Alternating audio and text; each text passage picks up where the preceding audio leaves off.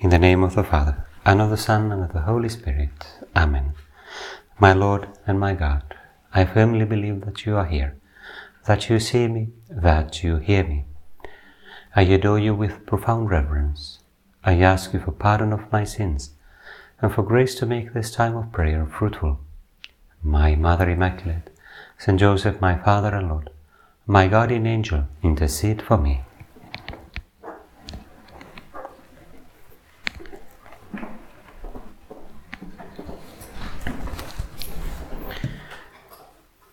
We adore you, O Christ, and we bless you, because by your holy cross you have redeemed the world.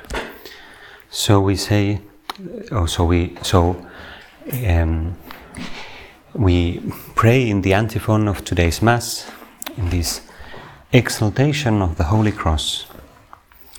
It's a feast of the Church in which the Church, our Mother, invites us to contemplate and adore the mystery of the Holy Cross. Of course, just about half a year from now, in at the end of uh, Lenten period and the beginning of Easter, we also celebrate somehow the cross in the form of Good Friday. But it's from a different point of view, because today is really celebrated as a feast. And we might con- we might begin our prayer and meditation here, Jesus in your presence, in the Blessed Sacrament. We might begin by considering how surprising it is, what a strange feast it is in some ways. We adore the cross. In fact, we adore the cross, we and we, we venerate crosses in so many different ways. At here, mm, in on the altar, or just behind the tabernacle, there is that cross with with that image of Christ uh, on the cross. And in, in so many different ways we adorn, for example, our liturgical um, linens and and another um, vestments and, and so on with crosses. For example, this stole, which I'm wearing for the benediction, it has three kind of crosses here, and and often the priest, when the priest uh, um, dresses for the celebration of the Holy Mass, or when he takes away the vestments, he has the habit of uh, lightly kissing the cross in the stole. And many of you probably wear a cross on your on your neck, and perhaps you kiss it sometimes. It's It's quite a common thing to do, and a beautiful thing to do. But we might consider, we might ask, well, how can we venerate and adore and kiss crosses? Surely someone might say, well, cross, that was an instrument of torture. How can you see it as something positive? Well, that question is actually really important for our faith, because This it, it speaks to us about that transformation which God has brought about. In today's Mass, the Gospel reading was from John's Gospel according to John's Gospel, chapter three, and it's interesting to notice that the reading is not from the Passion, but it's much earlier, at the very beginning of Jesus' public ministry. Is from that conversation that Jesus had with Nicodemus. It's that reading that uh, takes place just after their dialogue, where, you know, you remember that Jesus comes and has uh, has dinner, or he meets uh, Nicodemus, a ruler of the Jews, a rabbi, a Pharisee. They meet at night, kind of in secret, and they have this deep conversation about who Jesus is, and Jesus invites him to have a kind of a more supernatural spirit, a supernatural vision, um, telling him that unless one is born of water and the Spirit, he cannot enter the kingdom of God. And after this dialogue, um, Jesus speaks to him. No one has ascended into heaven, but he who descended from heaven, the Son of Man, the Son of Man, Jesus, it's you, of course, the Christ. And, and continues, as Moses lifted up the serpent in the wilderness, so must the Son of Man be lifted up, that whoever believes in him may have eternal life. For God so loved the world that he gave his only Son, that whoever believes in him should not perish, but have eternal life. For God sent the Son into the world, not to condemn the world, but that the world might be saved through him. Jesus, these are words that we have probably read and heard many times. They, for many Christians, they are uh, one of the favorite favorite texts of the Gospel, kind of a synthesis of the whole content and spirit of the Gospel. God has sent his Son into the world to save it and to give us the gift of eternal life. We are called to eternal life, but by nature, so to speak, or by the state in which we find ourselves naturally, we have no possibility of entering into eternal life. We need to receive it as a gift. But what is that serpent that Jesus says Moses lifted up in the wilderness? What serpent was lifted up in the wilderness? And in a similar way, the Son of Man must be lifted up. Well, if you were at Mass this morning or this afternoon, you remember it was probably the first reading of the Mass, or maybe you remember it anyway, but it's from the fourth book of Moses, the so-called Book of Numbers, chapter twenty-one. It tells about this quite strange uh, event that took place. Um, the text says that from Mount Hor they set out by the way to the Red Sea to go round the land of Edom.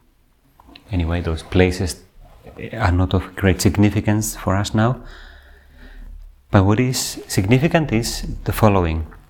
The people became impatient on the way. Remember that this is this book is describing that pilgrimage of the people of God, the people of Israel, from the slavery of Egypt to the Promised Land. And all of that has been seen by church fathers uh, and many theologians as a kind of a story, as also a um, story of our life also, that we must be taken, led by God, led by the great prophet Christ, from the slavery of sin to eternal life, the promised land of, of paradise and heaven, eternal life, kingdom of God. But it is a pilgrimage where we go through different temptations, trials, through through the desert. And the people became impatient on the way. They spoke against God and against Moses. Why have you brought us up out of Egypt to die in the wilderness? For there is no food and no water, and we loathe this worthless food. This food is that gift of manna, the the kind of bread of angels, bread from heaven, another, an anticipation of the gift of the Eucharist. But they grow weary and they begin to complain. Well, Lord, how many times we also complain. Um, we surely have that personal experience that, that there's a real temptation, um, that we put our heart in in in this present life and into its comforts, into its pleasures, and And we have we feel no attraction to keep going to our real goal. And then the sacred text continues saying that then the Lord sent fiery serpents among the people, and they bit the people, so that many people of Israel died. It's a bit of mysterious what actually happened, why all of that took place, but the inspired author wants to say that that that's at least the spiritual meaning giving, given to those events. They, they realized that they have sinned against God. And so they came to Moses and said, "We have sinned, for we have spoken against the Lord and against you. Pray to the Lord that he take away the serpents from us." So Moses prayed for the people. And the Lord said to Moses, "Make a fiery serpent and set it on a pole. And everyone who is bitten, when he sees it, shall live. So Moses made a bronze serpent and set it on a pole. And if a serpent bit any man, he would look at the bronze serpent and live. Well, if we just had this text from the book of Moses, the book of Numbers, and nothing else, this text would be quite strange, to be honest.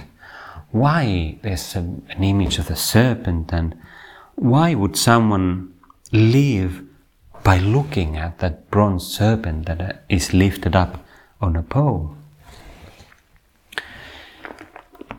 The answer, of course, is that this is one of many ways in which God was preparing his people, through different symbols, different events, which in themselves are like more like question marks than answers to uh, to our questions. They are, as someone said, and I think it was Pope Benedict actually, in his uh, in his book on Jesus of Nazareth, in the uh, introduction to the first volume, he explains that many things in the Old Testament are like a lock, like a lock which on itself is a bit like, what's this and what's happening here? What is the purpose of this lock? But then Christ comes and he's the key. And then suddenly you see, oh, now I see the connection. Now I see what God is trying to say through these events. Lord, you are not a serpent, of course, but as you say, as Moses lifted up the serpent in the wilderness, and people looked at it, were healed, so must the Son of Man be lifted up, that whoever believes in him may have eternal life. Not only temporary life, but eternal life. So it means, Lord, that you are inviting us to look at you, to look up to you, to behold you, to contemplate you, to adore you, to adore your presence and in in the Blessed Sacrament, of course, but also the mystery of your work of redemption on the cross. We adore you, O Christ, that's why we say, we adore you, O Christ, and we bless you, because by your holy cross you have redeemed the world. There's another image related to this adoration of the cross, and it's part of the, today's Mass, today's feast. In the press, preface of today's Mass, there's that uh, analogy or parallel image between two trees. One is the tree of uh, the Garden of Eden, in which, uh, which became the occasion for the first sin, and which led to the expulsion from that communion with God. And the other tree is the tree of the cross. And this prayer of the preface follows a tradition of many church fathers, other early Christian writers, who, who say that this is part of a certain harmony that God has established in his history of salvation. That there's one tree that symbolizes uh, death, that brought uh, death to humanity, and there's another tree that wipes away the first one, that becomes the tree of life. In fact, you remember in the story of creation, in the paradise, there is that so-called tree of life. And many church fathers say that, well, that's an anticipation of the cross, because the cross of Christ is our tree of life. Well, what does all of this mean for us? Perhaps we in modern times are less attracted by these sort of symbols and parallel, parallels and analogies. We may feel a bit, well, that's kind of beautiful, but how does it change my life? Well, first of all, it's an invitation to just to behold the harmony, harmonies in God's work of uh, salvation. But there's also a deeper message, which is that through these anticipations of the cross, God shows us, and perhaps God wants to tell us that, well, He is the Lord of history. He is in charge, even when it seems that things take place quite randomly, and it may take centuries for the full meaning to be revealed to us.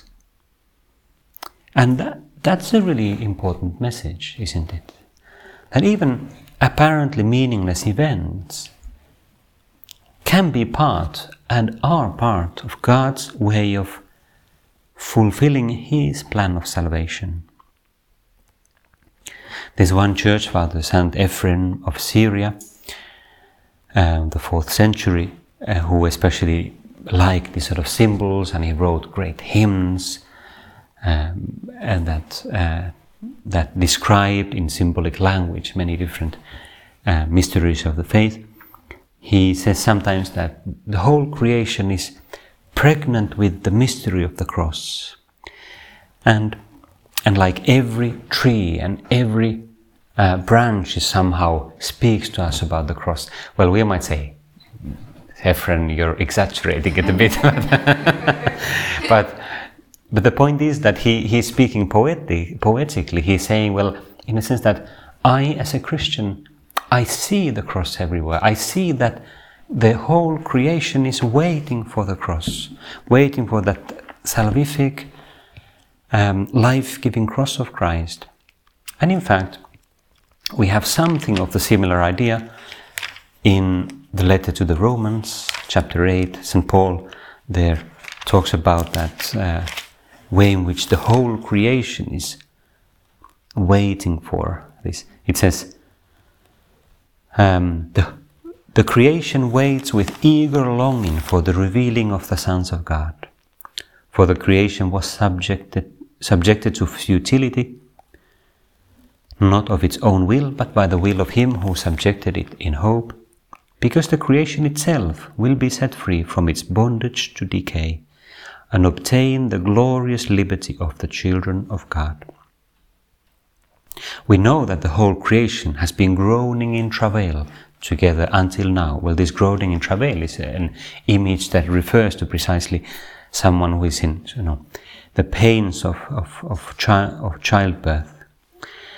But we ourselves, and, and, and not only the creation, but we ourselves who have the first fruits of the Spirit, groan inwardly as we wait for adoption as sons, the redemption of our bodies.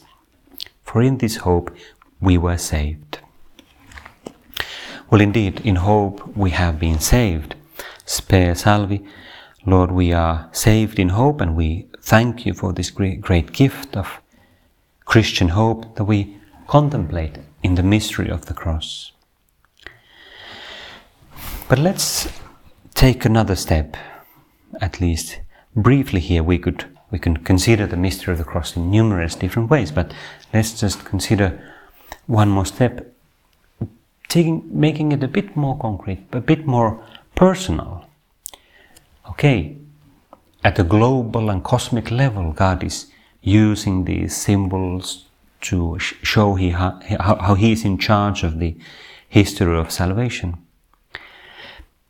But it's also relevant for each one of us. Each one of us, everything that happens to us.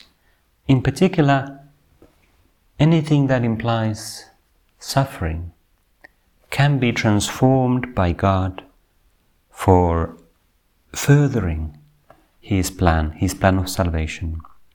Now, it has, has to be said and highlighted that God does not want our suffering, just like He did not want the suffering of Christ as such. But our relationship with God and the world is complex, isn't it? We have genuine freedom. God has really given us freedom, which implies that all sorts of things happen in this world, often because of the way we do things. I happened to be watching a movie recently on John Paul the First. John Paul the First was the Pope who was Pope for about a month in nineteen seventy-eight, and then he died suddenly. And he was just canonized very, very recently. And he was known as a, this very kind and kind of heartful, um, joyful uh, Pope. And there's an Italian movie which I somehow stumbled upon in, in YouTube. I have no idea how it, but you know, it's those things. If you watch a lot of Catholic stuff, so these sort of things and they are then promoted to you. Well, there's a scene where he is a young man, a young, a young priest at the time of the Second World War, and there's someone who asks him, like, uh, like quite bitterly, all of this suffering, where is God in all this? Well, one could say all sorts of things to that. One thing that he says in reply is, where is man in all this? Like in highlighting, well, these are works of men. The, these wars are consequence of our freedom and our, our sins.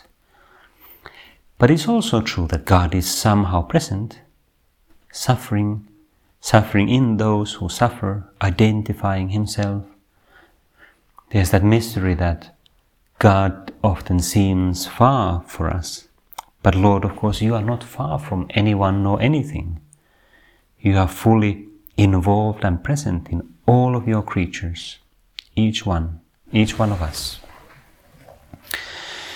So there is this permissive will of God that allows our freedom to be abused. But if God, who is omnipotent, permits even the suffering of innocence, it can only be because he is able to bring out some good, even from evil, and perhaps a greater good. In fact, who is innocent? Well, who is innocent par excellence is Christ himself. In some way we could say Christ is the only victim, the only one who is completely innocent. And yet he suffered, Lord, you suffered, the greatest rejection, the greatest injustice. But on, on the cross, in the mystery of your passion and death on the cross, you transform the greatest evil, namely the uh, condemnation, the completely unjust condemnation of the best man in whole history, his cruel torment and death of him who was perfectly innocent, and you transform that greatest evil, the very rejection of God, into the greatest good, the fount and source of the salvation of all men. So, the mystery of the cross, we might say, is the mystery of the great transformation, which is also our transformation.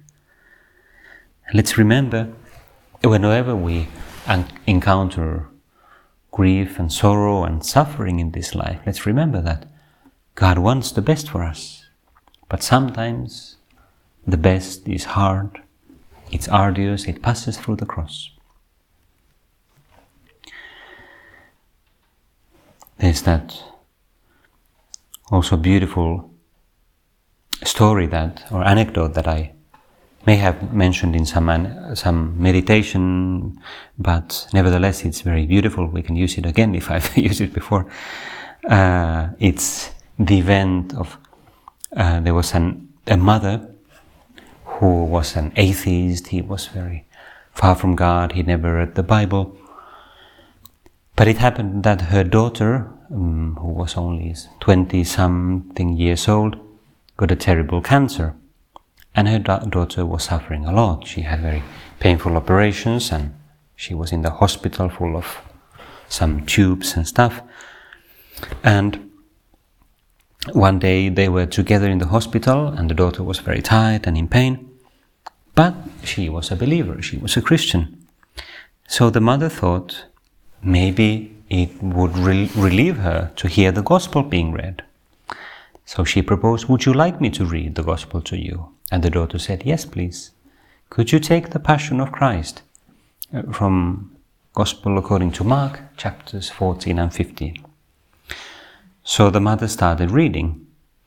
After a while, the daughter just fell asleep. She was very tired and the night was falling. But the mother just kept reading, she couldn't stop. In fact, she realized that she had never read it before. And Sometime later she wrote a book about her conversion, and she said, "While my daughter fell asleep, I woke up." It is often the case that suffering is an occasion. It is not the cause, but it's an occasion for great works of grace. We are not now, we are not now specifically contemplating the mystery of suffering, but as we contemplate the mystery of the cross and we adore that gift of the cross, let's ask God also for that um, courage to face whatever suffering this life might bring us, face it with uh, faith, with hope, with love also, love of God and love of other people. Um, one way in which we also come deeper personally, um, closer to the mystery of the cross, is by reading, praying some books, devotions related to the cross, like Via Crucis, Way of the Cross.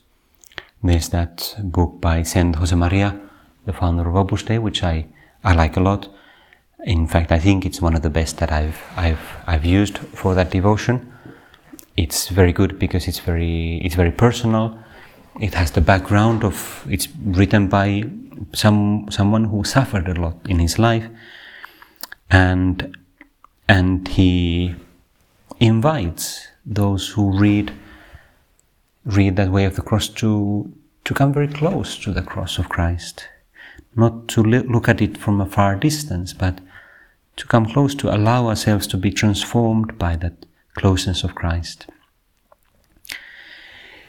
Well, I said in the beginning that many of us carry um, necklaces of the cross, and we may also carry a small uh, cross, maybe in our pocket, or maybe a um, wooden cross or a metal cross.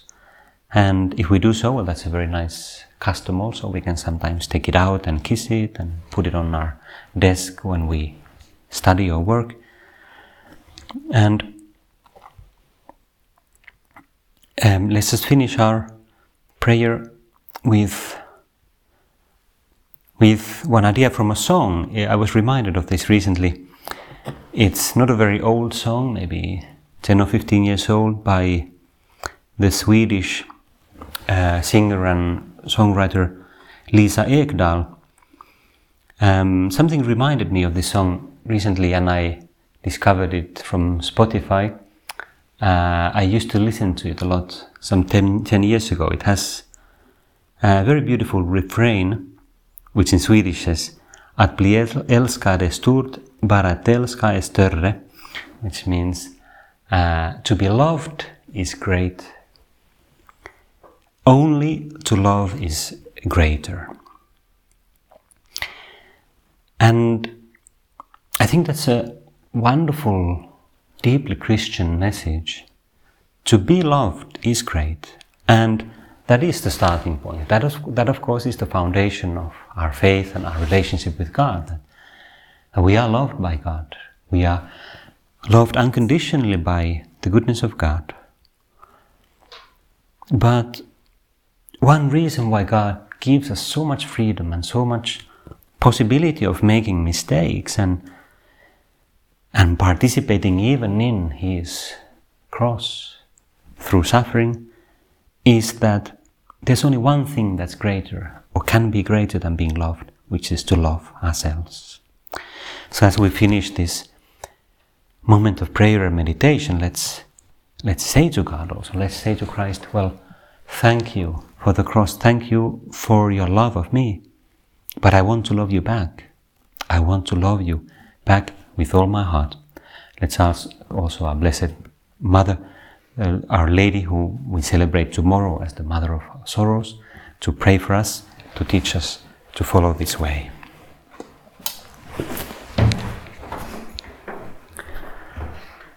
I give you thanks, my God, for the good resolutions, affections, and inspirations which you have communicated to me in this time of prayer.